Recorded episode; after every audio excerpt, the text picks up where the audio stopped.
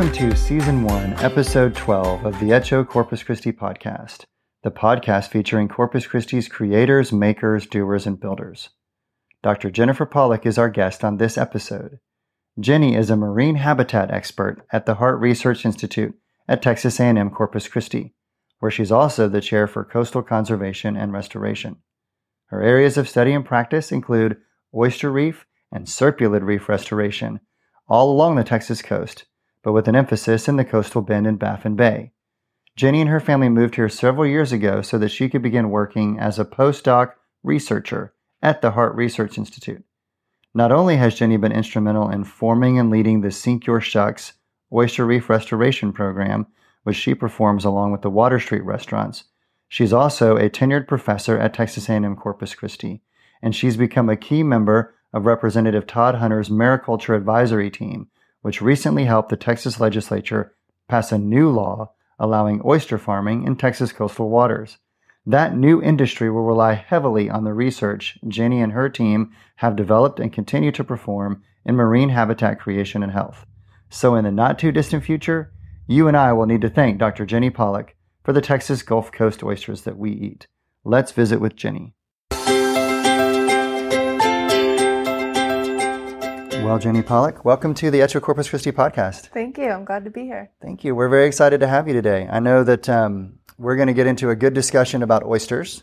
So I hope people are listening to this at a time when they've already eaten lunch or perhaps are on their way to get some oysters so that yeah, they're not going to get super hungry. Although we won't probably talk too much about cooking oysters. We're going to talk about growing oysters. But before we get there, I like to ask most of the guests that started, they come on the podcast, kind of what is their Corpus story? How did they get here? Or are they Corpus natives? Yeah, no, I'm not a Corpus native. I don't know that I could pull off a Corpus Christi accent if I tried, but we are part we of one? that. I, don't think I, I might take an, outsider, an outsider to tell us if we have I one. Know. Uh, but we are, you know, we're part of the growing group of folks in Corpus who have found our way here, you know, for one reason or another later mm-hmm. in life. So my husband Jeff and I moved here in 2007 from South Carolina, and we moved here right when I had, right after I'd finished my PhD at the University of South Carolina. Mm-hmm. And we moved here for um, a postdoctoral fellowship that I had here at the Harte Research Institute, uh, working with an endowed chair, uh, Dr. Paul Montagna. And his, his field of study is to study the bays and estuaries and to understand how the fresh water that comes down the rivers, the quantity and the quality of that water can affect the health of the bays. And I came down here to train with him and, and um, contribute to his lab and also mm-hmm. kind of learn learn his techniques and approaches to science. So tell us a little bit about what a postdoc is. That might not be familiar to some of the listeners. Sure. So a postdoc is a, a training position that you would take after you've completed your PhD. And it's it's fairly common in my field in marine science. Or, or even expected if you want to become a professor or a, um, an academic within a, a university system mm-hmm. that you would take a postdoctoral training position between your PhD and between getting a, an academic faculty position. Okay. And it's essentially to train you to become an independent scientist. So even though you've gotten a permanent degree, a, a, terminal degree at that point, your PhD, you you've been a student. So this is the step that really allows you to develop your own research mm-hmm. portfolio mm-hmm. and also train with somebody new. You know. In your postdoc, are you following the same research that you were doing in your PhD program, or are you creating, are you entering into a new field, or what does that look like for coming in as a postdoc? Yeah, it's a good question. So most people are going to take a postdoc that's related, but somewhat different from what they've done in their PhD. So, you know, when you've completed your PhD, you've kind of like wrung all the good stuff out of the rag that, okay. of, of that field of study. You've kind of squeezed it all out. Mm-hmm. And it's really a good time for you to start learning different types of perspectives or different, um, you know, approaches to science. So coming here, for example, in South Carolina, I had focused a lot on shrimp, learning okay. about shrimp and how um, shrimp are a very important commercial fishery in South mm-hmm. Carolina, and um, understanding just the biology of that species.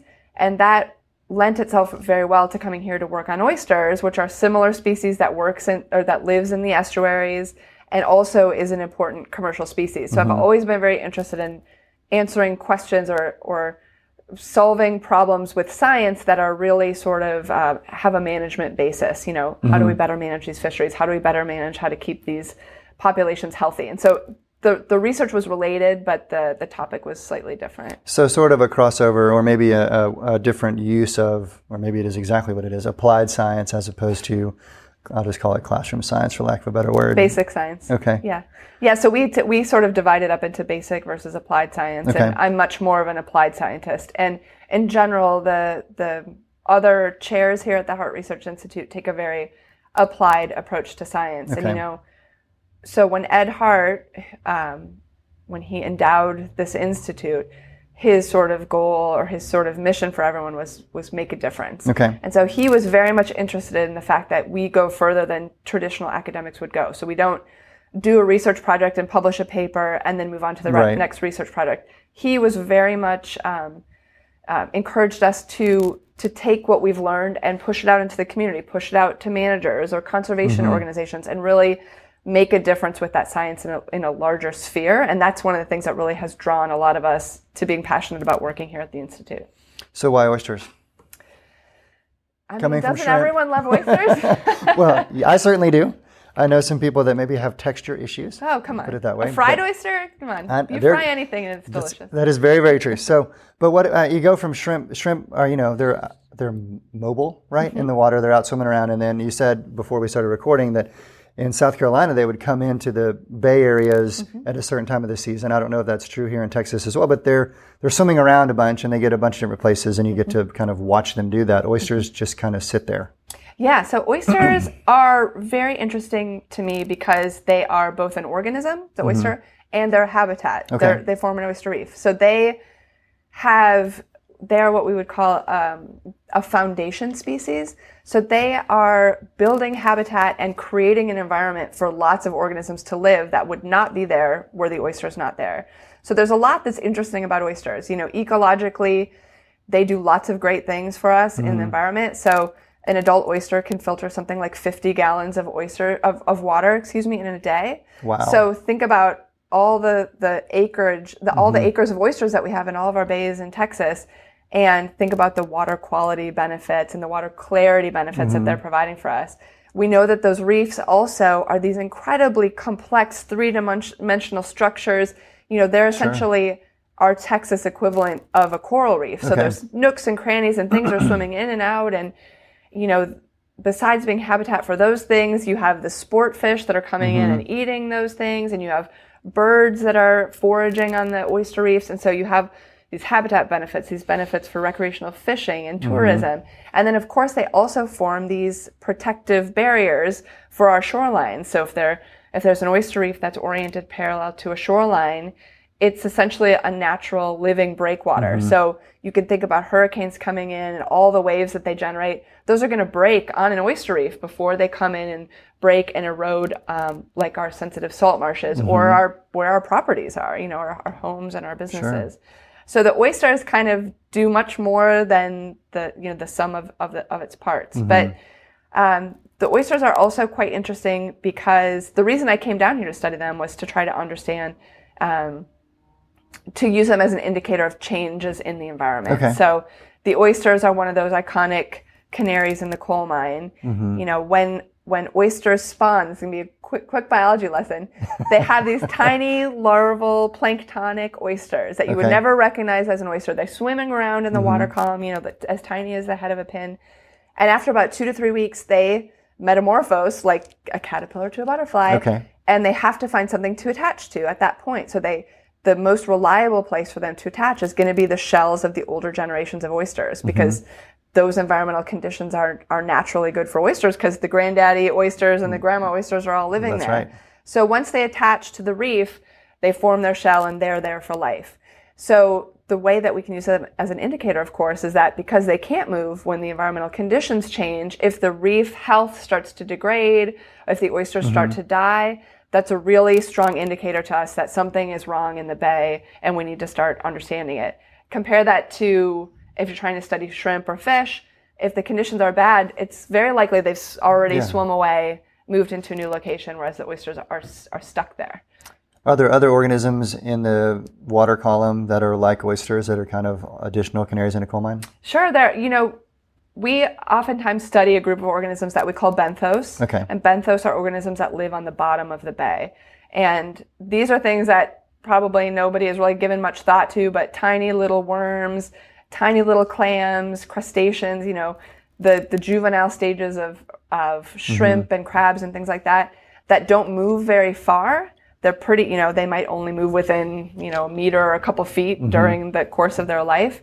But, and it's the same sort of a thing that they're, they're impacted by these changes in the environment that are happening over the top of them. So, um, the interesting thing with oysters, I think, is that because it is an important commercial fishery, mm-hmm. because oyster reefs are very large, and if particularly if you like to fish, you you know where the reefs are.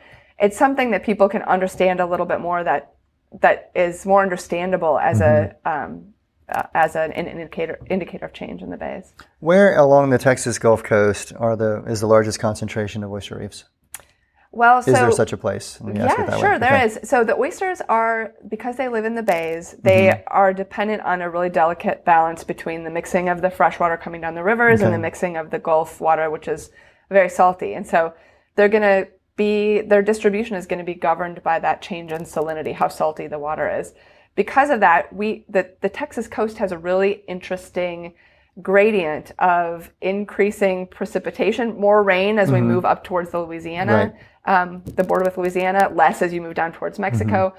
And because of that, we have much fresher bays as you move towards Louisiana. And as you, if you drove the whole coast, you'd go from fresh to extremely salty. In fact, okay. the lower Laguna Madre has more evaporation than it has rainfall. So really? you have hypersaline mm-hmm. bays where the salinity in these bays is more salty than the Gulf. It's crazy. Wow. So you can, you know, we're talking about if the if the Gulf has 35 parts per thousand parts of salt per mm-hmm. thousand parts of water, we're talking about 100 plus parts Whoa. per thousand down in the Laguna. So oysters don't like those extremes. Okay. They can't sit in fresh water for very long. Mm-hmm. They can't sit in extreme salt water for very long. They like this balance. We typically find the, the largest concentrations of them Copano and Aransas Bay, mm-hmm. Saint, um, San Antonio Bay, okay. Matagorda Bay the largest commercial fishery for oysters in Texas comes out of Galveston Bay.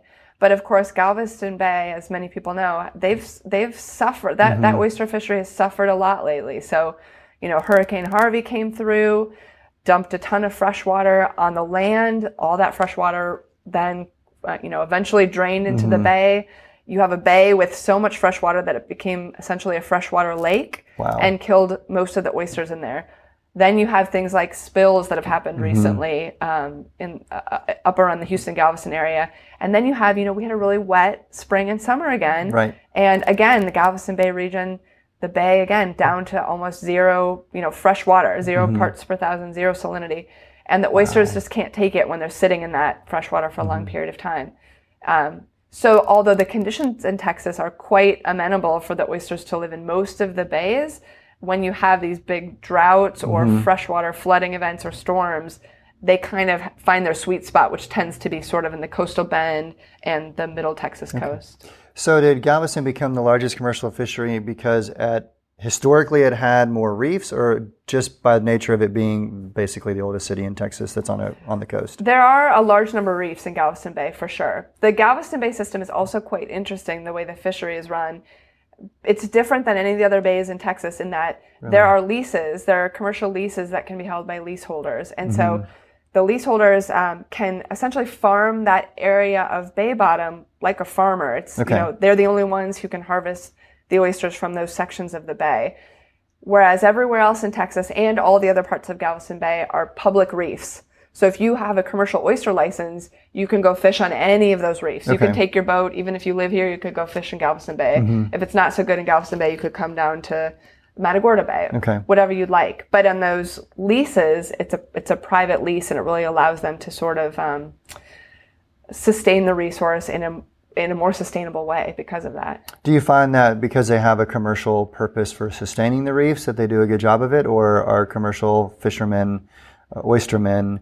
Um, are they good citizens, or do they create complexities for people in your line of work in restoring reefs?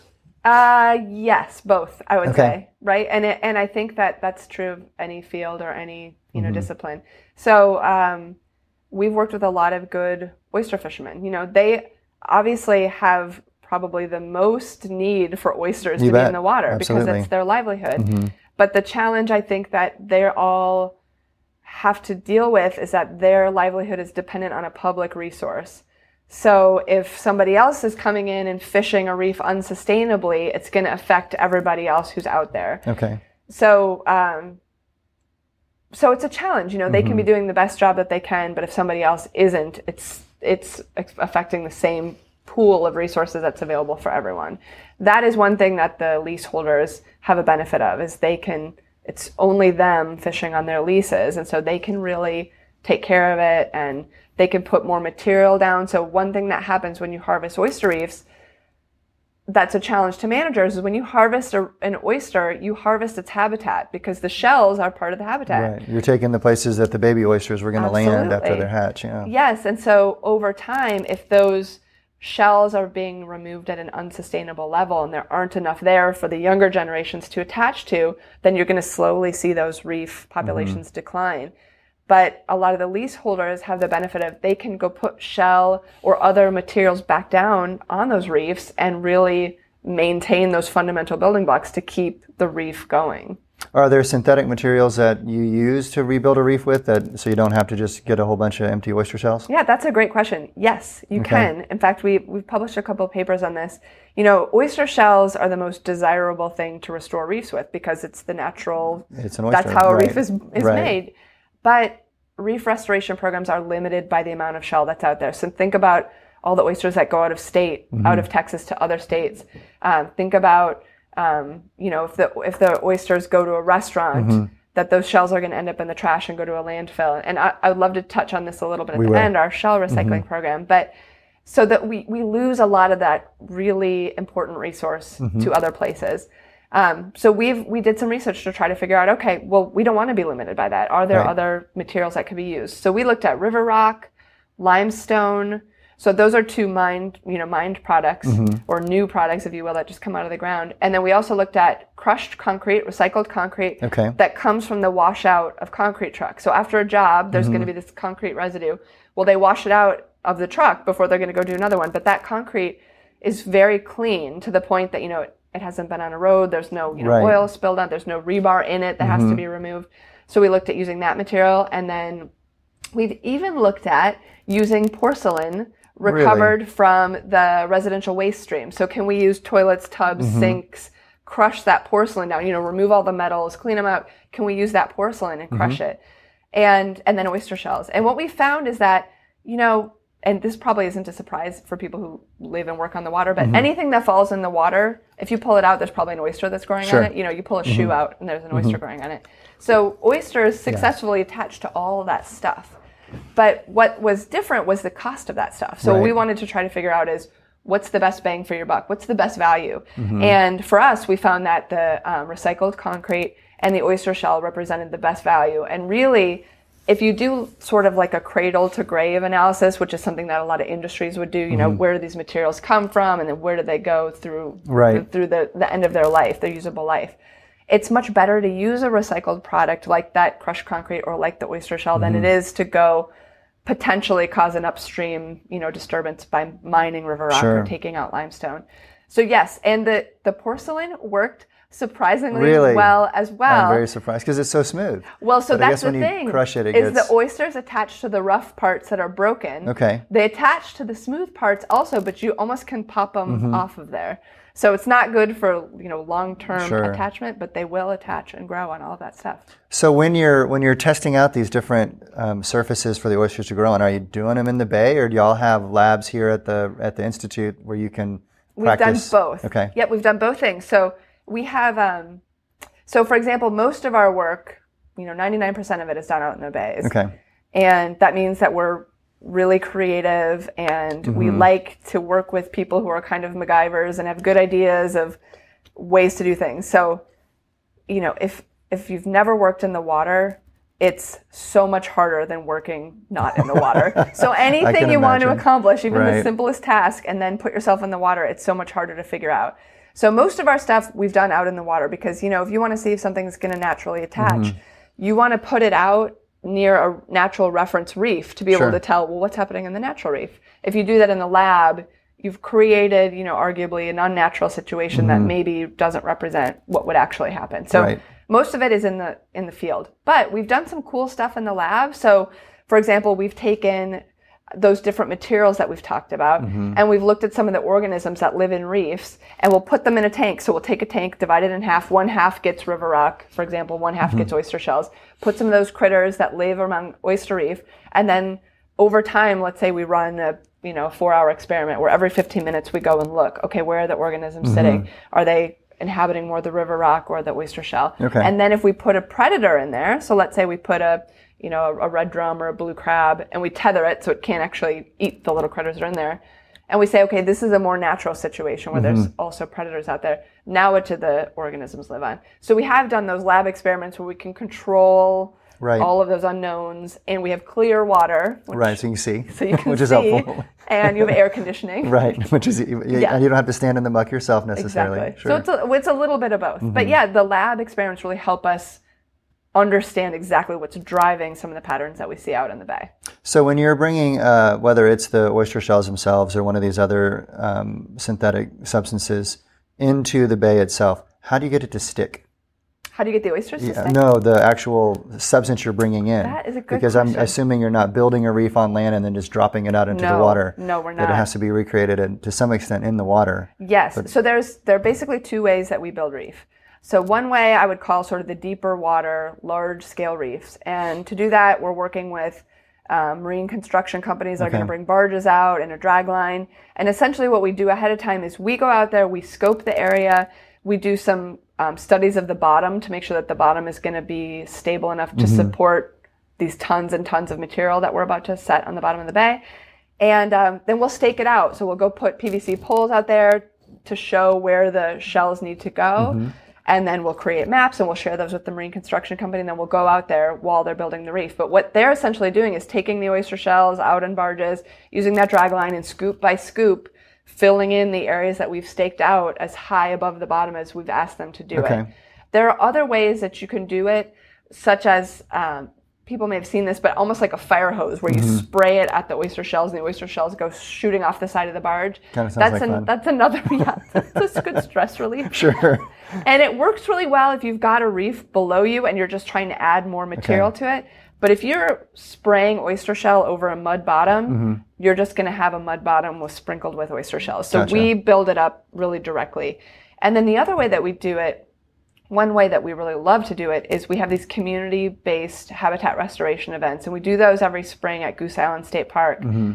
And to do those events, what we do is we bag up the oyster shells. So when we build those deeper water reefs, we don't need to attach them with a net or anything like that because they're really under the most active sort of currents and waves That was going to be my question surface. I had. Yeah. How do you get it to not just wash away? Yeah, so it's deep enough deep down enough, that it's yeah that it escapes that those pressures. And in fact, to give you an example of this, we restored a reef in St. Charles Bay, adjacent to Goose Island State Park, and we completed that restoration one month before Hurricane Harvey passed directly over the top of it. Mm-hmm. Wow. And talk about a test for an oyster reef. Sure. And we were just I mean, we were very fearful that the reef Mm-hmm. was going to be gone and that it was a lot of hard work and investment. Right. And when we got back out there, which was, you know, another month after that, because of all of the destruction Mm-hmm. from Harvey, we found that not only was the reef still there and in place, but we had seen a new crop of oysters had attached to that reef. So whether it was just coincidence or whether Mm-hmm. the the hurricane had induced the oysters to spawn and this, the baby oysters had attached,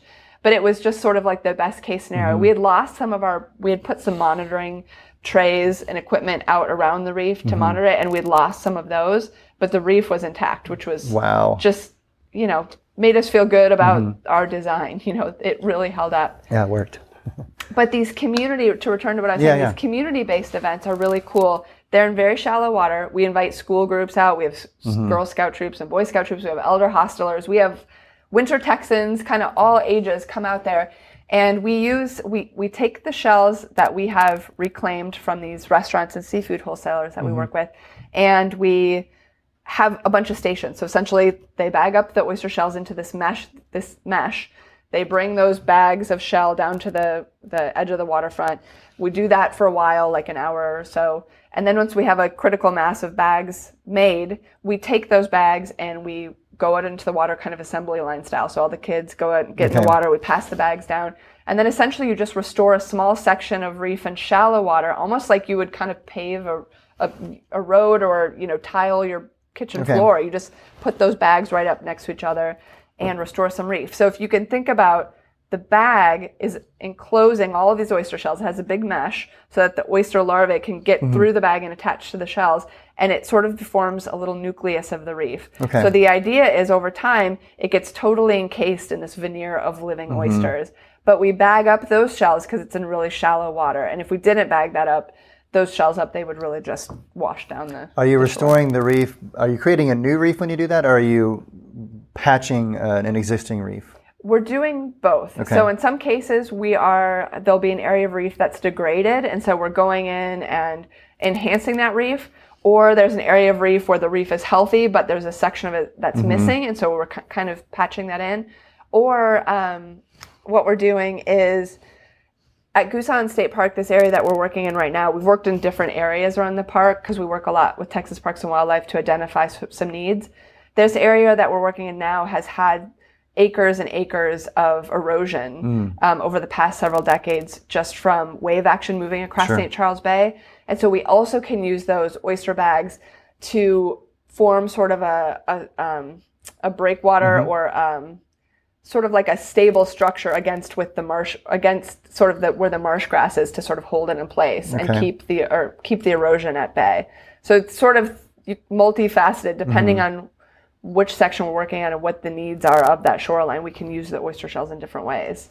Do the bags stay there forever, or are they somewhat biodegradable, such that after baby oysters start to attach and more shells grow, they just kind of become part of the scene? It's a good question. So the bags that we use right now are an aquaculture mesh bag, and Okay. so they're a they're a plastic based product. They're like a polyethylene based product. The the point behind them is that they're UV resistant, Okay. and so they would hold the shells there, not degrade, and then get encased by these living oysters. Mm-hmm. Okay. What we're starting this year, I'm actually really excited about. I'm glad you asked this question. is we got funding from EPA, the uh, Mm-hmm. U.S. Environmental Protection Agency, to to investigate some bags made with natural fibers Okay. because we really have been feeling we have mixed feelings about Sure. this, and so we are um, we're starting this project this this spring. In fact. The, the folks who come out to our community-based events will help us with this. So we've Okay. got a bunch of different products that we have in, like a cotton and a jute and Mm-hmm. a cellulose fiber and a bunch of different things that are just 100% natural fibers to see can we use one of these alternative materials that's a natural product, Mm-hmm. that's a more biodegradable product, and can it work? You know, it may be that it just degrades too quickly in the water Right. and we can't use it, but best case scenario is that it holds them in place long enough for it to sort of naturally cement together as the oysters grow there and then the bag is gone and then you just have oyster shells and oyster reef there and that's that's the best case scenario Mm-hmm. and that's what i'm hoping for and you know we we have a whole bunch of things that we've identified to try different products to Right. try and my you know my best case scenario what i would love to happen is that we can identify a product that we can then push out to Mm-hmm. other folks doing this work all around the us and say you know this is something that works that hopefully is cost right. effective and removes the possibility of you know adding more plastic based pollution Mm-hmm. into the water if you know if those bags are to break down and like i said it's sort of it's uh, it's hard to know if it'll work or not and those aquaculture bags are, are meant for being in the water and Right. for not breaking down And they're meant to stay there for at least the length of there. amount of time that the oysters need to really grow Exactly. around them. Sure. but we just feel like you know it can't hurt to try something That's exactly else. right. Why Yeah. not give it a shot? And with the EPA's funding, that probably helps. yeah exactly For Sure. So you mentioned a moment ago that you have uh, you get some shells from oysters and from commercial fishermen. Yes. Um, are those all local here in Corpus, or are you getting them from kind of all up and down the coast, or where do you source those? we get shells from several places. So our Okay. our biggest champion and our you know somebody who started the program with us back in 2009, our oyster shell recycling program is Brad Lomax at Water Street. You know, he was somebody who right away recognized that the oyster shells shouldn't be going to the landfill. I mean, in fact, I believe he came to a colleague of mine and said, you know, these things weigh a lot. Right. They take up a lot of volume. There's isn't there don't you need these? Like shouldn't these go Mm-hmm. Right. somewhere else? Should they be going to the trash? Right. Can we do something else with them, please? Yeah, My, please, dump- my please, dumpster there guys must are be hating me right way. now. there must be another way. Yeah. And this is actually kind of serendipitous because where I came from in the Carolinas, there are some very active oyster shell recycling programs that are run by their state agencies. Okay. It's a little bit different in the Carolinas because the tide goes way out at low tide. And so people who want to eat oysters there just go out, wade out, and collect Mm. Sure. buckets of oysters Yeah. at low tide. Uh, here, you know, unless you have a dredge behind your boat, you're probably not going to get oysters Mm-hmm. yourself. You're going to go eat them at a restaurant. So we had to sort of think about how could you set up a, a shell recycling program here. And so, working with Brad and working with the Port of Corpus Christi that leases us Mm-hmm. some land for a stockpile, uh, we kicked this program off, um, like I said, in 2009. And basically, how it works now is at the restaurant, you know, if you're going to go eat at the raw bar, you've got the shucker Mm-hmm. who's taking the top shell off, shucking that off, and it goes into a special bin. Then you get your delicious plate of oysters, Right. and then when the busser comes to take that plate from you, they take the bottom shell of oyster of the oyster off of the plate instead of throwing it in the trash. They put it also into a separate bin. So they've got this bin of oyster shells that they're continually Mm-hmm. filling and then bringing outside to a, a special bin that we have that they dump it into, and then we come as much as once per day Okay. depending how busy they are. Mm-hmm. We pick up those shells, we bring them to our stockpile at the Port of Corpus Christi, dump them off there, come back, rinse off the bins, return them Mm-hmm. to the restaurants. And the um, we have to keep them um, based on the Texas Parks and Wildlife rules and regulations. We have to keep them out in the sun for about six months, at least six months, to bleach, to sun bleach, so that you know if the oysters happen to come from say Florida, we don't want to introduce any invasives or disease or anything like that. Mm-hmm. Yeah, we don't our want any bays. Floridians. Yeah. I'm, I'm with we you. don't want any Floridians no, in our no, no. Can we pick some others too? from Florida. hey. Well, we'll make an exception. There's always an exception. No, So- you're, that's interesting. So the the six month process of bleaching pretty well eliminates Oh, any yeah. risk of that, or perhaps some cocktail sauce being stuck on a shell still. Yes, exactly. Well, imagine sitting outside for six months in the summer in Corpus Christi, and you'd Right. be pretty. Sun, well, maybe not sun bleached. I won't have much left. That's for sure. sunburned I'm. I'm pale enough to not survive that. So he's a good partner, Uh-huh. but we also have um, we've worked with Groomers Seafood. So Okay. Groomers, um, as a lot of you may know, the you know they closed their North Beach location because of the Harbor Bridge. Mm-hmm. They're now working on opening a new location on SPID. And we, when they've been going, we have recycled. So from Brad's, we'll recycle, or from Water Street from Brad Lomax, we'll recycle about 1,200 pounds of shell per day at our max. Wow. From Groomers, we're recycling as much as 10,000 pounds of shell per day Really? because those shuckers are in there just shucking like crazy. They've got, you know, they're sup- supplying seafood to places like Sysco, they're up in San okay. Antonio. Those oysters are going everywhere. So groomers isn't just a retail business. correct. Okay. Yep, correct. You can get fresh seafood there. You know, I highly recommend it. In fact, yeah, but not they just also- because they're a project partner. Right, and I think that's. I, I had no idea that they were doing that expansive of a business, which is exciting Yes. for sure. And we've now added uh, two new restaurants that we've been working with Scuttlebutts out on Padre Island and Virginia's up in Port Mm-hmm. Sure. Aransas.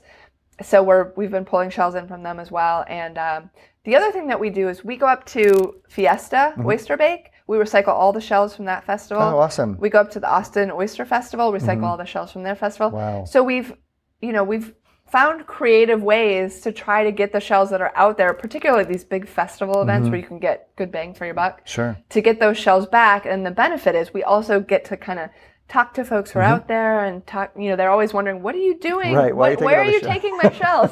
Is there a special dump I don't know about? yeah, we say, Right. you did a good thing. You're, res- you're Yeah. restoring habitat. They're like, great. Yay! Pass me another beer. exactly. Um, so do you go? Could you could you feasibly go all throughout the Texas region to get the shells, or do you need to be within a certain um, distance from Corpus where you have to store them?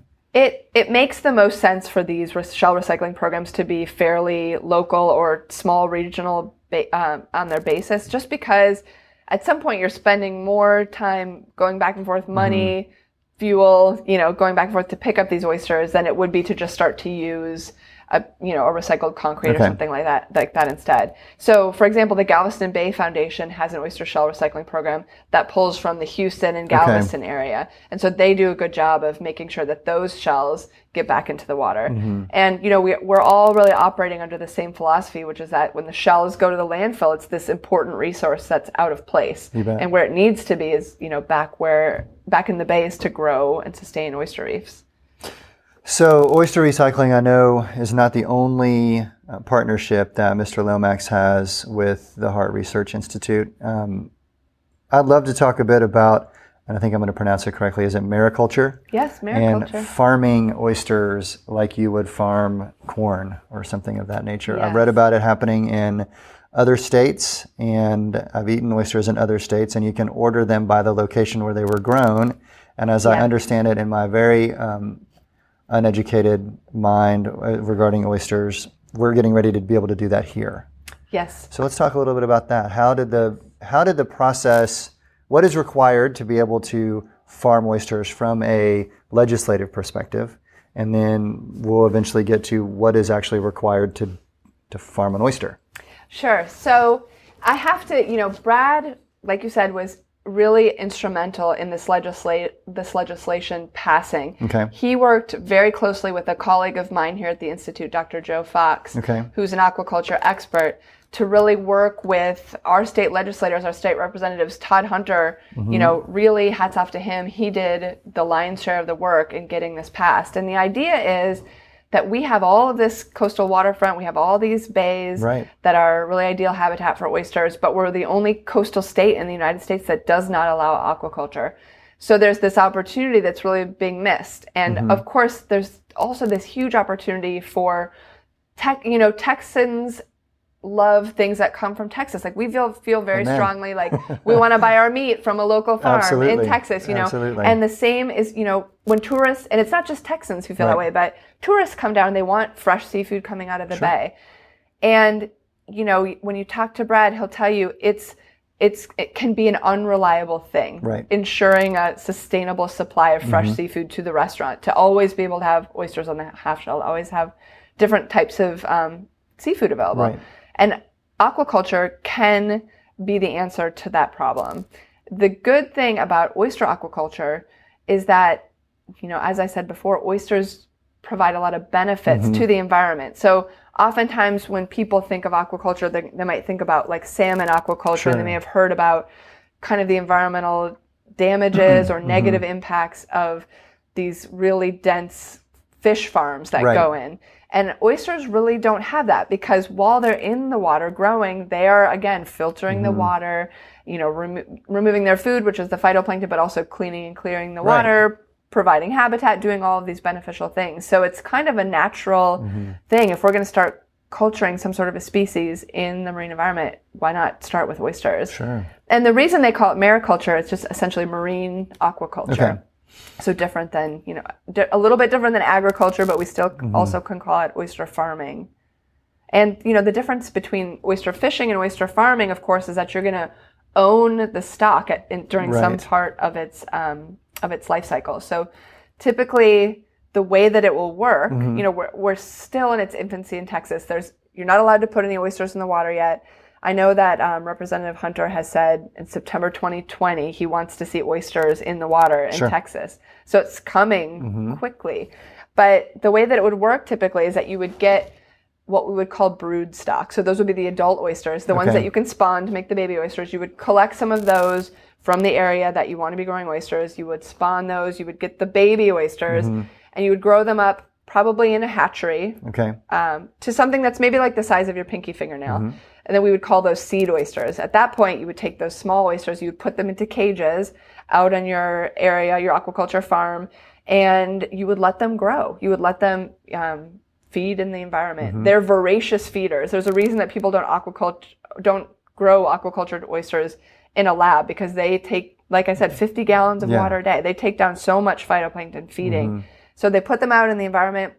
And then essentially every day the oyster farmer would go out there, probably turn the cages. Because if you think about it, the top of the cage is, has the sunlight Right. d- um, shining down on it, which is going to cause algae and things to grow on that side of the cage. So typically they'll go flip the cage over. Okay.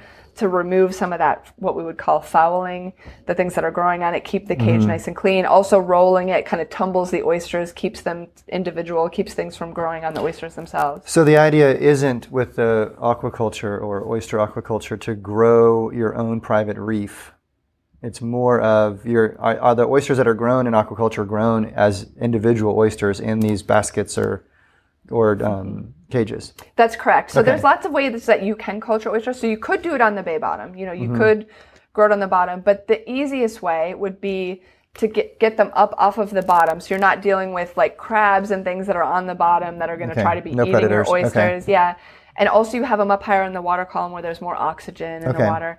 Um, and it's, they're just easier to deal with. So what they do, it's pretty cool. Like I said, an oyster will set on your shoe. Right. What they do is they produce in the hatchery what we call a cultchless oyster. So they basically crush down oyster shell or some other material till it's super fine grained and they know exactly the size of that grain that it needs to be such that one only one larval baby oyster can attach onto that tiny bit of Wow. material and that's how they produce these seed oysters that are individual Okay. and that's why in the bay we don't see that because you have oysters on oysters on Mm-hmm. Right. oysters on oysters. But if you're an oyster farm, you don't want to deal with how do I split these apart. You want a beautiful, uniformly shaped, Mm-hmm. nice cupped, you know, oyster that doesn't have anything growing on it. And that's what aquaculture allows you to cater towards. Think about, you know, it's the half shell oyster market. When you go get oysters in the half shell, you want a plate of oysters that look that also is pleasing to the Right. eye. You know, Unless it's number thirteen, don't give me a tiny little baby oyster. exactly. Right. I don't want the tiny one unless it's the baker's dozen. Exactly. For sure. Exactly. So when you when you say grow them more uniform with better cupping and so forth, Mm-hmm. are they gonna? I guess since they're not growing on the reef, they're not gonna have. Maybe they won't have that rough of a shell. It'll be Right. a, it'll be more like a clam almost or something. Or Well, what does that look like? Well, it'll still have the oyster shape, but what we see with oysters growing on a natural reef is there are a lot of worms that will inhabit the shell, so they'll kind Mm-hmm. of pockmark the shell. You'll have uh, mussels and barnacles and things that'll attach on there. You'll have algae that grows on there, and so to me as a biologist, it looks beautiful. It's Right. biodiversity. It's a whole little kingdom. But if Yeah. they bring it to your plate, you know, you're picking it up and like, what is growing on this oyster? You want it to be kind of a more clean presentation. Um, and so that's what the, you know, there are techniques to do that within oyster farming Okay. that allow you to really have a more beautiful sort of restaurant ready product when it comes out of the water. How does your research here at the Institute work in conjunction with oyster farming? Are you doing specific things, either you or your team, specific things to help the oyster farmers or to help with the, um, the seed oysters, or where do y'all fit in on that process? Yes. So the first thing that we're doing that the kind of the first step towards working together with oyster farming is that we have created a set of maps, sort of a um, what we've been calling a habitat suitability tool or a restoration suitability tool. Okay. That essentially is a map for every single bay in Texas, again from Louisiana down to Mexico, that shows you within each of the bays by color coding where are the best places to restore oysters. So where is the best water quality? Where the most reliable oyster have the most reliable oyster populations been located? Where are the largest numbers of baby oysters, meaning that they're spawning and you have a source that will populate your reef.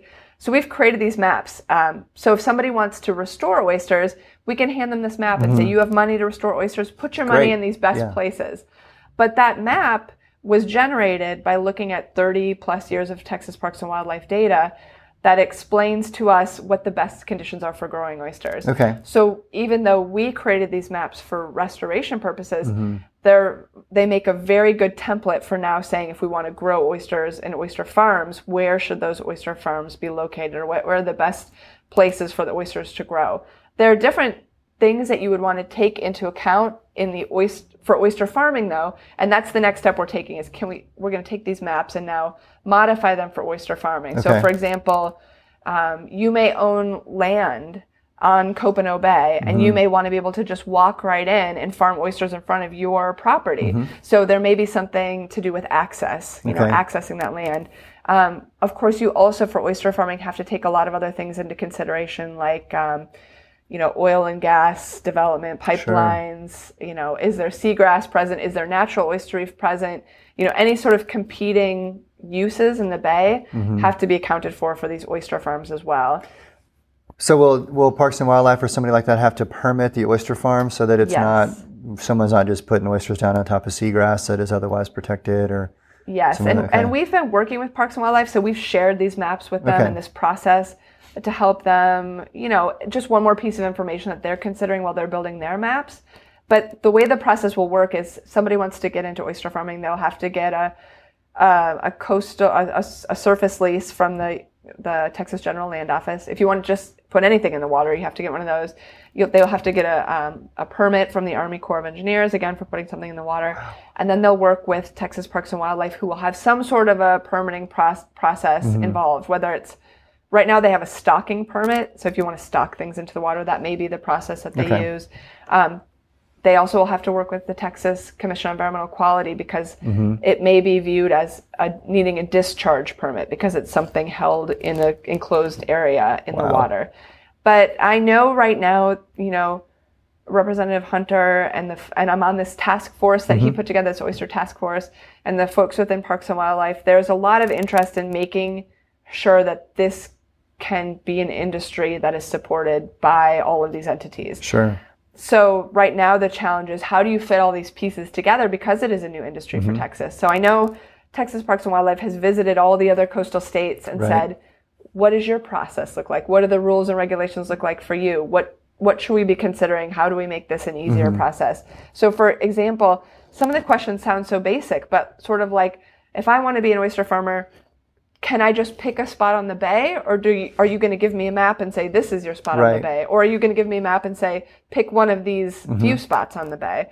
So that's part of it. Um, understanding, you know, from a marketing perspective, think of Brad Sure. again. Think of going to a restaurant in New York and getting, you know, an oyster that comes from here, an oyster that comes from here. I just there. want to order a murder point oyster, or whatever it Exactly, from Alabama. exactly. That's right. Well, they all have these different flavor profiles, Really? right? Okay. Yes. I just figured it was because they were proud of their where they were Oh, born, so to speak. I didn't know they would taste differently. come out with us one day and we will take you we will take you through Copano and Aransas Bay and Mm-hmm. as you get closer to the river the oysters are sweeter Really? and less salty they have very le- very little salt in them Mm-hmm. and as you get down towards the inlet with the Gulf you have a really salty oyster and so some I prefer a salty oyster Mm-hmm. some people prefer a sweet oyster but depending on the waters that that oyster is grown in they're going to take on the flavor profile of that part of Sure. the bay so that's that's another thing that's being worked out is if I want to be an oyster farmer, can I, you know, can I market my oyster being from this area and it's going to taste different than an oyster comes from this area? And that's really, I think, the value added for the industry. They don't want to just take an oyster that competes with a dredged, you know, wild caught oyster. They want to create a product that has sort of an identity Sure. that they can use to, you know, market their product. You bet, absolutely. That's Mm-hmm. probably a good business sense. What are the do your do you have knowledge of what the commercial fishermen, oystermen are thinking about this whole oyster farming thing? Are they on board with it or are they against it or a mix of both feelings? Well, it'll be interesting. Well, so I think that there's probably some of both again. Um, I've been at some of these meetings where there are commercial oystermen there who are interested in either getting into the industry, Mm-hmm. Sure. into oyster farming. I mean, these are the guys who know everything about oysters. They get it. They know Exactly. where the places are that oysters are going to grow, what they need. So, you know, those are some of probably the, the best folks to get into to oyster farming. Um, but I imagine there are probably other folks, you know, it probably mat- it probably depends on the scale of your operation, right? Can you can you diversify into oyster farming or would you just keep fishing on the natural reefs? And my feeling is that these are going to be two parallel industries. Okay. I don't see that oyster farming displaces or gets rid of um, the natural, the wild caught oysters either. I think they're going to be a parallel product, and those those dredged oysters that come off of the natural reef are probably going to be like the shucked oysters, you know, where you can buy a quart of oysters and or they get sent out of state. Whereas the again the farmed oysters I think are going to be a higher end um, half shell product. Right. So we may walk into the remodeled oyster bar here in Corpus, and instead of just having the big board with the catch of the day, we have the oyster of the day or month or something. Yes, I mean, think I think that would be so awesome, Mm-hmm. and just to show people, you know, you don't have to take an oyster from, you know, even different every different state in the Gulf, although you could because of that interesting gradient of Mm-hmm. rainfall and and um, temperature that we have in Texas. You could take an oyster from every different bay in Texas, Mm-hmm. or even different places within different bays in Texas, and you will have a plate full of a variety of flavors that are really quite different from each other. What excites you most about the work that you're doing here at the Institute? Is there a particular project or something kind of coming around the corner that you're in a, perhaps in addition to aquaculture, or is it aquaculture? What are you super excited about coming up here? That's a hard one. I mean, mm-hmm. I I love my job. I mean, I just think I can't imagine something else that would get me up in the morning like this, where it's you know I really get to to help use science to solve mm-hmm. problems, you know, in the Gulf of Mexico. So the project that I talked about, looking at the different types of materials for reef restoration, yeah. I'm super excited because I think of there's possibility to kind of wag the industry a little bit, mm-hmm. like get people to use it, uh, you know, change their perspective. So that one's great. We have a um, another interesting project that's getting started. We're working with the comptroller's office up in Matagorda Bay. Okay. The comp- I know it sounds kind of crazy. and they're taxing Matagorda Bay. No, right. what, what are the they doing? The comptroller office, it turns out, has some responsibility for um, managing endangered species in the state of Texas. I had no idea. I mean, I guess in a way, it's no like the Railroad either. Commission running oil and gas, and right, it, we just right. we have these commissions or agencies that we give them nice names and then they get to do all sorts of other things. Yeah, they have lots of different types okay. of responsibilities that you wouldn't necessarily mm-hmm. know until it kind of falls under your purview. Right. So um, a colleague of mine here at the Institute, Greg Stunz, um, he is, he runs the Sportfish Center here okay. at the institute, and so his lab is really well known for studying a lot of the different fish populations mm-hmm. and doing shark tagging and being on Shark Week. You know, folks. He, sure. Yeah, he, he gets to do some cool things. Right. But uh, oysters are amazing. Oysters sure. are amazing. Their habitat a little less things. flashy than sharks, right. but Tiny bit. but Tiny they're bit. they're equally amazing. That's right. And far more important and less likely to bite your leg off. Definitely true. Yes. Although you could still get a nasty cut. also true. So I'm sorry, I interrupt you, but go ahead with the, you were talking about the, the project with the comptroller's, the comptroller's office. office. Yeah. So the comptroller's office was really interested in, they felt like the Matagorda Bay system is sort of this understudied system in the state of Texas. So there are a lot of people up, you know, Texas A&M Galveston that mm-hmm. are focusing on Galveston. We're down here in Corpus Christi. We have a good understanding of Corpus Christi, Nueces Bay, Copan right. Aransas Bay, but kind of stuck there in the middle is Matagorda Bay. And mm-hmm. so they, um, they have funded a study with a lot of us uh, involved. So Dr. Stunz, myself, um, Dr. Wetz here, Dr. Pam Plotkin from Texas A&M uh, in College Station. She okay. is a sea turtle biologist, and so there's our endangered mm-hmm. species mm-hmm. expertise right there. Sure. And then we also have um, two um, faculty members from Texas A&M Galveston, and then we mm-hmm. are also working with a consulting firm. So it's this real ensemble wow. approach mm-hmm. to studying the health of the Matagorda Bay ecosystem. So we're looking at everything from water quality mm-hmm. to food webs to fisheries to these endangered species. Like where, what parts of the bay are the sea turtles using? What are they feeding on? Sure. And then that information hopefully can help, you know, manage the Matagorda Bay system to sustain the endangered species mm-hmm. that depend on it, these, these different sea turtles. So Pam's group has been out tagging sea turtles. Um, they're tagging some of them with um, kind of radio transmitter type mm-hmm. tags, and they're they're they're tagging others with these satellite tags. So they record different types of information, but can help us understand mm-hmm. where are they going in the bay, where okay. are they spending their most time, are they leaving the bay, and we'll kind of piece all this together to understand, you know, how to better manage the health of the Matagorda Bay system. So that one's cool because it's just fun to work with people who are just experts in their mm-hmm. fields. And, sure. you know, in any field, I think things get done when you talk to people who know things that you don't know. Right. And so we've found all these overlapping interests and we've kind of been shaping the questions that we've been asking. And mm-hmm. again, it's like the final product is going to be much bigger than the sum of its parts because of that. Awesome. So that's pretty cool. And then the, the other project I'm really excited about is we do some work down in Baffin Bay. And so Baffin Bay, as many people know, is is known sort of as the jewel of trout and mm-hmm. black drum fishing in, in Texas. You know, it's this crazy, seemingly inhospitable bay that can get incredibly high salinities. Right. It's incredibly hot. Um, it's really unique. You know, it's it's got the King Ranch along the mm-hmm. shoreline there, and really uh, not a lot of development, or the development is you know small communities that are kind of far afield.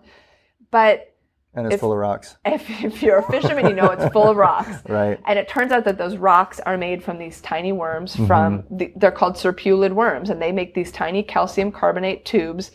And those tubes over thousands of years have made these rocks, or what we call serpulid reefs, and everybody else calls Baffin's rocks. And some Right. people use curse words because they find them with their with It their can be unfortunate. For Exactly, Sure. exactly. I, am gonna. I'll tell the audience listening that you showed me an, a sample of these, and I can't pronounce it. Serpulid. Serpulid. serpulid um, rocks and the the worm shoots if you can imagine just a bunch millions of little shoots sticking up like a organ um, they're not any bigger than like a pencil head each Right. individual one. But there are thousands probably on this little there's about a six by four piece of serpulid reef. It's pretty amazing to know that the rocks are actually not big giant boulders. They're actually living ecosystems. That Yes. you mentioned when we were talking before we started recording that there are all kinds of other organi- organisms now that have taken over because the, the worms are gone potentially but a whole new system of living organisms have come on onto these serpulid rocks Yes. So the the worms, the species of worms that built those reefs over time are likely no longer living on those reefs anymore. So there are other types of serpulid worms that live on those reefs Mm-hmm. Okay. and are but probably are not able to to create those huge structures that we see down there. So the the challenge is uh, well so if you what what I'll step back and say really quickly Mm-hmm. is that people have tried to age those reefs and they think that those reefs are about 3000 years old. wow So these things have been there forever. I mean, they're just this iconic structure. Mm-hmm. These serpulid reefs are incredibly unique. They only exist maybe two or three other places in the Really? world. So they are just this this amazing thing that is worth studying Mm-hmm. and learning about preserving and conserving and restoring if we can. And so what we've been doing is trying to understand the ecological role of these things. Mm-hmm. So we we know there have been some studies published that have said over time because of a lot of things like boats hitting them or you know wave action that's breaking them apart that those reefs have shrunken in size but also in distribution. They're not Okay. located in all the places they used to be and where they are located people talk about how they were cresting out of the water and now they're mm-hmm. just crumbled gravel on the bottom of the bay. And so what we're very interested in is trying to use some of the the the expertise that we have in habitat restoration from oyster reefs can we apply that to try to help save or restore or you know enhance the serpulid reefs that are left and so we're going to be starting a project this next year to try to start from the bottom Mm-hmm. you know there's not really much out there to say what will work Right. so we'll probably start by doing some little test pilot reefs again Mm-hmm. using different materials maybe in different parts of the water column, maybe in different configurations to see can we get the same community of organisms to attach and live on these reefs. And, you know, if we can't recreate exactly that community, can we maybe even remove some of the fishing pressure and provide some recreational fishing benefits that may also pull some of that pressure away from those natural reefs and in that in that way add some mm-hmm. protection to the the natural environment. So we are really excited because it just seems it seems like uh, very timely. You Sure, know, absolutely. time could be running out for those reefs, and Right. we really want to do something to try to.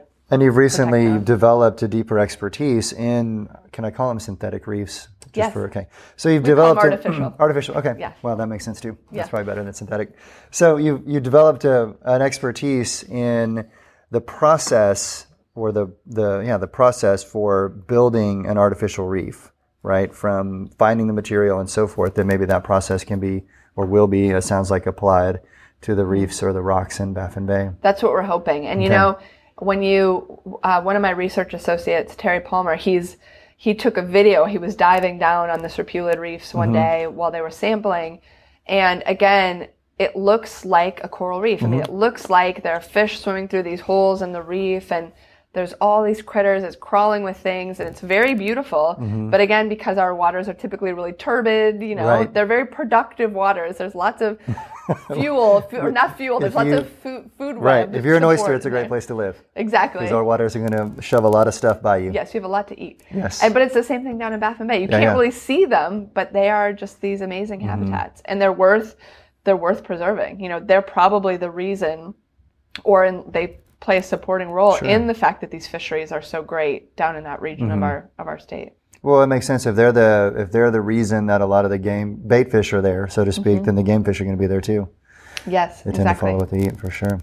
So y'all have been in Corpus since 2007, Do y'all have children? Kind of give us a little bit about Jenny Pollack, the individual, and the mom and Yeah. the wife, and so forth. Yes, my my full my other full time job. Right, your other full time job, exactly. Yeah, we have two little Texans. We had two kids since we've been living in Corpus. Um, Orly and Luca, nine and seven, and um, yeah, we, you know, they they have their own little community of of kids and friends now, and you know, the longer that you are in Corpus Christi, the deeper your roots grow. And, you know, their little roots have grown mm-hmm. here too. They have the things that they love to do. So, I mean, as a family, we are every Sunday we go to the beach. That's our thing. Sunday mornings, um, we have a good. We call them the Sunday Sunday Fun Day Beach Crew. We got a big group of people who That's awesome. who will go out Sure. there and lots of kids running mm-hmm. around and dads surfing and moms drinking mm-hmm. coffee or cocktails or whatever the morning Right, whatever it deserves. exactly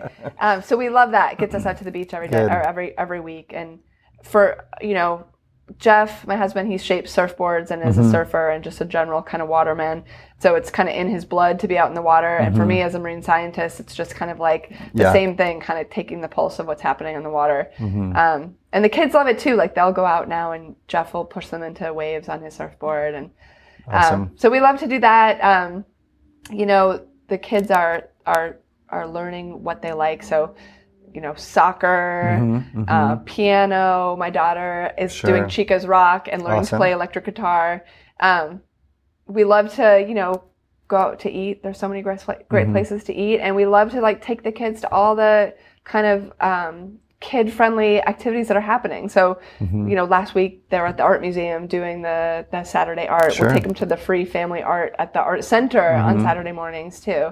Um, so yeah we're we try to get out and about. And if there's one thing i can say about corpus maybe that i love the most it's it is just I, who, I never would have thought almost 13 years ago that corpus christi today would be where it is today Right, absolutely I mean, what an awesome Yeah. Mm-hmm. place to be living right now to just see all the changes. And I feel like an old person saying this, but I'm I'm I'm sort of like, look at all the young people who are staying, Yeah, and they're exact- but it's they're building It's true. Mm-hmm. businesses, and they're they're making. There's a creative community here, Right. and there's just the culture and the music and the food and Mm-hmm. everything. I mean, I love getting the Bend magazine every month because every single month there's something new. Somebody has started something Mm-hmm. new in this community, and I feel like the community has been so ready for it and is so ready for Mm-hmm. it. And you know, we try to get out and support all those things. We want all those things to succeed Absolutely true. Yes.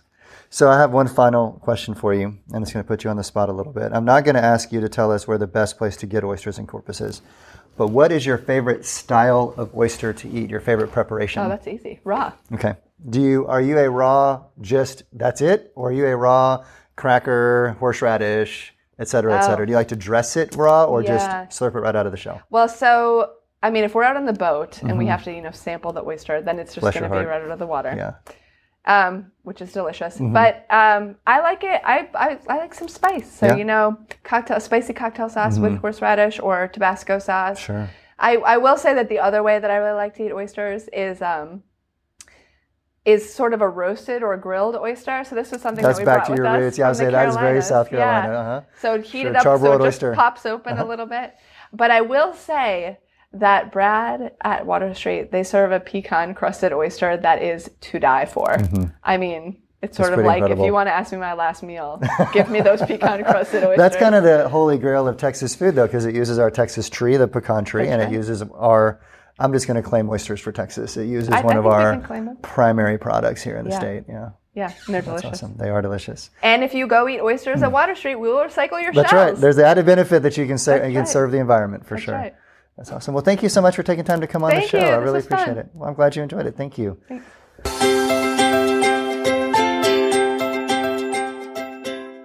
Jenny's at the forefront of exciting new industries and marine habitat restoration and health here in the coastal bend. She's been a key leader in opening Texas waters to mariculture, and she continues to develop new methods for the restoration of the reefs that we know as the Baffin Bay rocks, which are so critical for providing the habitat for the fish that we love to chase in Baffin. Keep a sharp eye on the Caller Times for news about Jenny and her research, and be sure to read the interview with her in the Bend magazine by Kylie Cooper, which you can find in the seafood issue appropriately, or on the Bend's website. Please don't forget to follow us on Instagram at Echo Corpus. Thank you to our infrastructure partners, the Sound Guys, Clint Tucker Homes, and Sawyer Audiology, and thank you for taking time to listen.